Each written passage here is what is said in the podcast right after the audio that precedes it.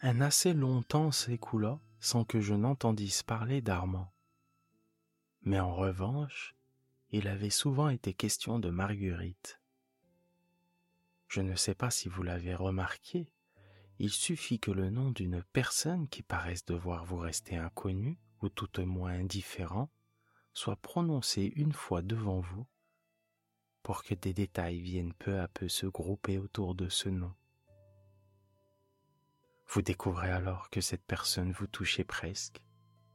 Vous vous apercevez qu'elle a passé bien des fois dans votre vie sans être remarquée. Vous trouvez dans les événements que l'on vous raconte une coïncidence, une affinité réelle, et tout cela avec votre propre existence. Je n'en étais pas positivement là avec Marguerite, puisque je l'avais vue rencontrer et que je la connaissais de visage et d'habitude. Cependant, depuis cette vente, son nom était revenu si fréquemment à mes oreilles, et dans la circonstance que j'ai dite au dernier chapitre, ce nom s'était trouvé mêlé à un chagrin si profond que mon étonnement en avait été grandi. Et tout cela en augmentant ma curiosité. Il en était résulté que je n'abordais plus mes amis auxquels je n'avais jamais parlé de Marguerite qu'en disant Avez-vous connu une dénommée Marguerite Gauthier Et ils me répondaient La dame aux camélias? Oui. Et tous l'avaient beaucoup connue. Et c'est beaucoup étaient quelquefois accompagnés de sourires, incapables de laisser aucun doute sur leur signification.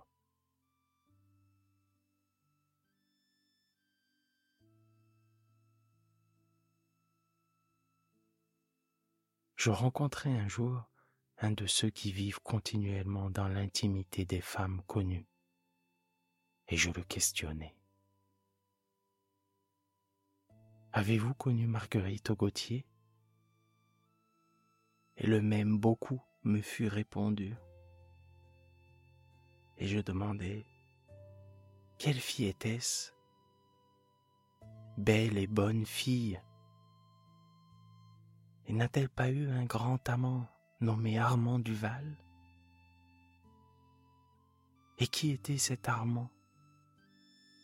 Et on me répondait, un garçon qui a mangé avec elle le peu qu'il avait, je crois et qui a été forcé de la quitter.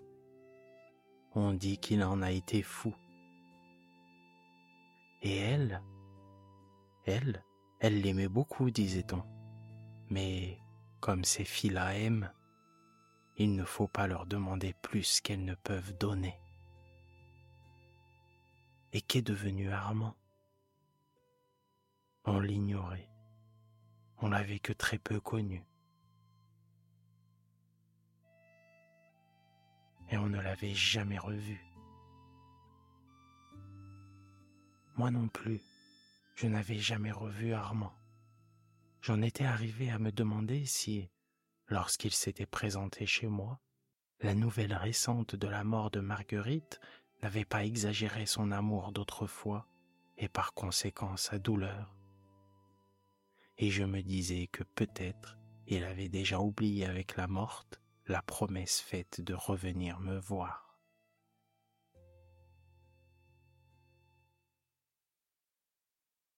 Et je m'intéressais malgré moi à ce jeune homme. Peut-être dans cet intérêt y avait-il de l'égoïsme? Peut-être avais-je entrevu sous cette douleur une touchante histoire de cœur? Peut-être enfin mon désir de la connaître était-il pour beaucoup dans le souci que je prenais du silence d'Armand. Et puisque M. Duval ne revenait pas chez moi, je résolus d'aller chez lui. Le prétexte n'était pas si difficile à trouver.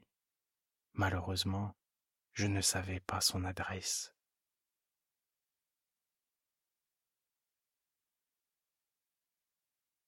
Je me rendis donc rue d'Antin le portier de Marguerite savait peut-être où demeurait Armand. C'était un nouveau portier. Il l'ignorait comme moi. Alors, je m'informai du cimetière où avait été enterrée mademoiselle Gauthier. C'était le cimetière Montmartre.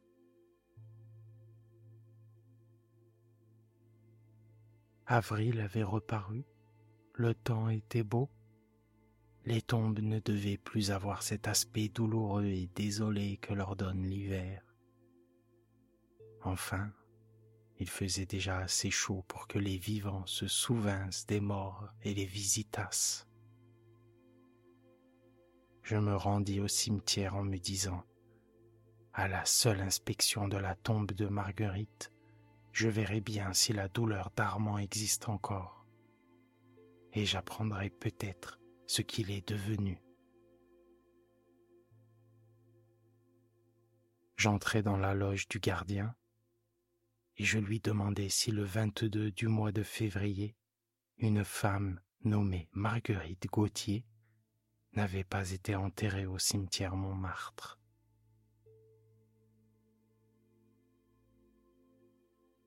Cet homme feuilleta un gros livre où sont inscrits et numérotés tous ceux qui entrent dans ce dernier asile. Et il me répondit qu'en effet le 22 février à midi, une femme de ce nom avait été inhumée.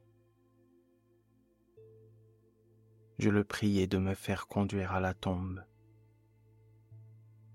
Le gardien appela un jardinier à qui il donna des indications nécessaires et qui l'interrompit en disant ⁇ Je sais, je sais, la tombe est bien facile à reconnaître. ⁇ Pourquoi? Pourquoi lui dis-je? Parce qu'elle a des fleurs bien différentes des autres. Et c'est vous qui en prenez soin Oui, monsieur. Et je voudrais que tous les parents eussent soin des décédés comme le jeune homme qui m'a recommandé celle-là. Et il m'emmena à la tombe. J'avais sous les yeux un carré de fleurs qu'on n'eût jamais pris pour une tombe, si un marbre blanc portant un nom ne l'eût constaté. Ce marbre était posé droit, un treillage de fer limitait le terrain acheté, et ce terrain était couvert de camélias blancs.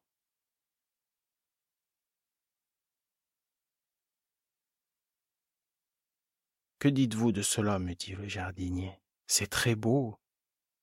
Et chaque fois qu'un camélia se fane, j'ai ordre de le renouveler. Et qui vous a donné cet ordre? Un jeune homme qui a bien pleuré la première fois qu'il est venu. On dit qu'il était bien amoureux et qu'elle était très jolie.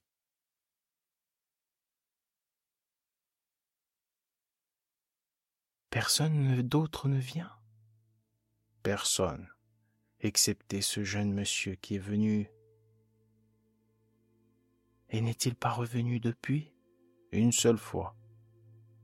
Mais il reviendra à son retour. Il est donc en voyage? Oui. Et vous savez où il est? Il est, je crois, chez la sœur de mademoiselle Gauthier.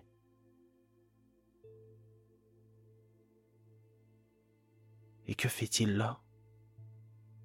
Il va lui demander l'autorisation de faire exhumer la morte pour la faire mettre autre part. Ou pourquoi ne la laisserait-il pas ici? Vous savez, monsieur, que pour les morts on a des idées. Nous voyons cela tous les jours. Ce terrain n'est acheté que pour cinq ans, et ce jeune homme veut une concession à perpétuité et un terrain plus grand dans le quartier neuf, ce sera mieux. Qu'appelez-vous le terrain neuf Les terrains nouveaux que l'on vend maintenant? Si le cimetière avait toujours été tenu comme maintenant, il n'y aurait pas un pareil au monde. Mais il y a encore bien à faire avant que ce soit tout à fait comme ce doit être. Et puis, et puis les gens sont si drôles. Que voulez-vous dire? Je veux dire qu'il y a des gens qui sont fiers jusqu'ici. Ainsi, cette mademoiselle Gauthier, il paraît qu'elle a fait un peu la vie. Passez-moi l'expression. Maintenant, la pauvre demoiselle est morte. et il en reste autant que de celles dont on n'a rien à dire et que nous arrosons tous les jours.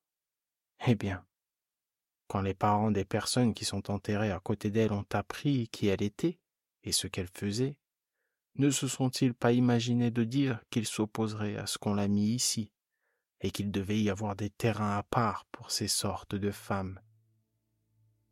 A-t-on jamais vu cela? Je les ai joliment relevés, moi, des gros rentiers qui ne viennent pas quatre fois l'an visiter leurs défunts, qui apportent leurs fleurs eux-mêmes, et voyez quelles fleurs, qui regardent à un entretien pour ceux qui disent pleurer, qui écrivent sur leur tombe des larmes qu'ils n'ont jamais versées, et qui viennent faire les difficiles pour le voisinage. Vous me croirez si vous voulez, monsieur, je ne connaissais pas cette demoiselle, je ne sais pas ce qu'elle a fait. Eh bien, je l'aime, cette petite, et j'ai soin d'elle, et je lui passe les camélias au plus juste prix. C'est ma morte de prédilection. Nous autres, monsieur, nous sommes bien forcés d'aimer les morts, car nous sommes si occupés que nous n'avons presque pas le temps d'aimer autre chose.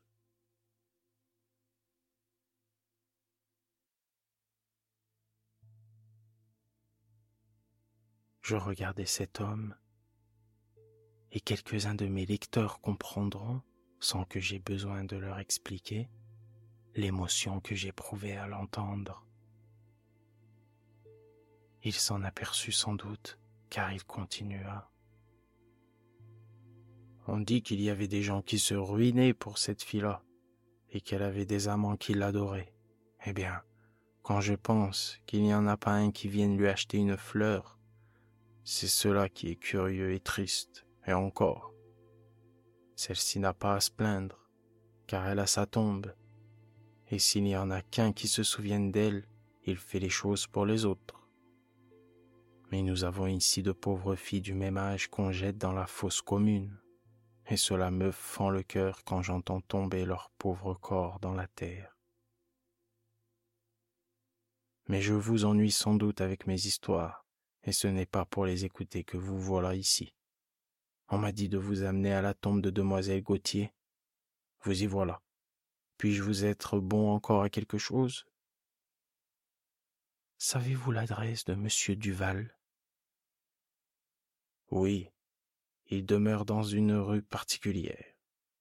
C'est là, du moins, que je suis allé toucher le prix de toutes les fleurs que vous voyez. Voici l'adresse. Merci, mon ami. Je jetai un dernier regard sur cette tombe fleurie dont malgré moi j'eusse voulu sonder les profondeurs pour voir ce que la terre avait fait de la belle créature.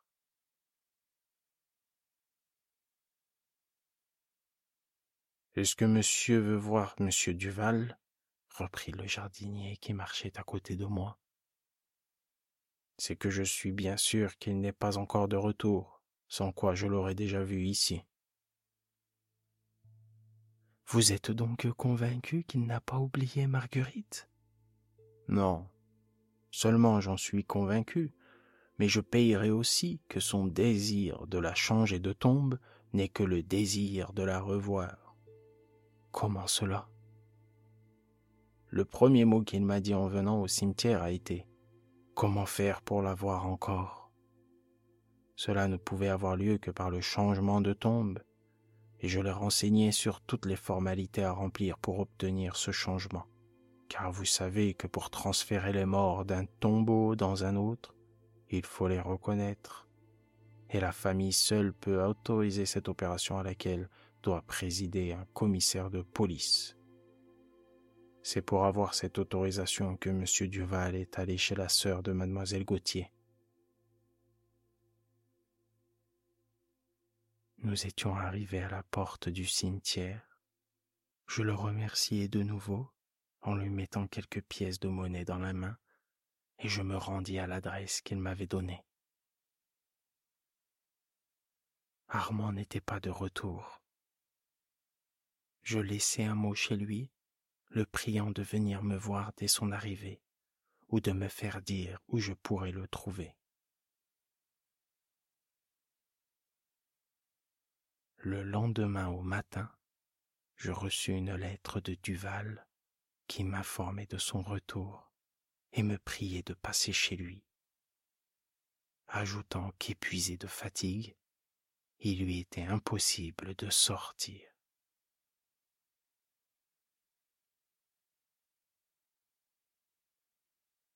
Le lendemain, je trouvai Armand dans son lit,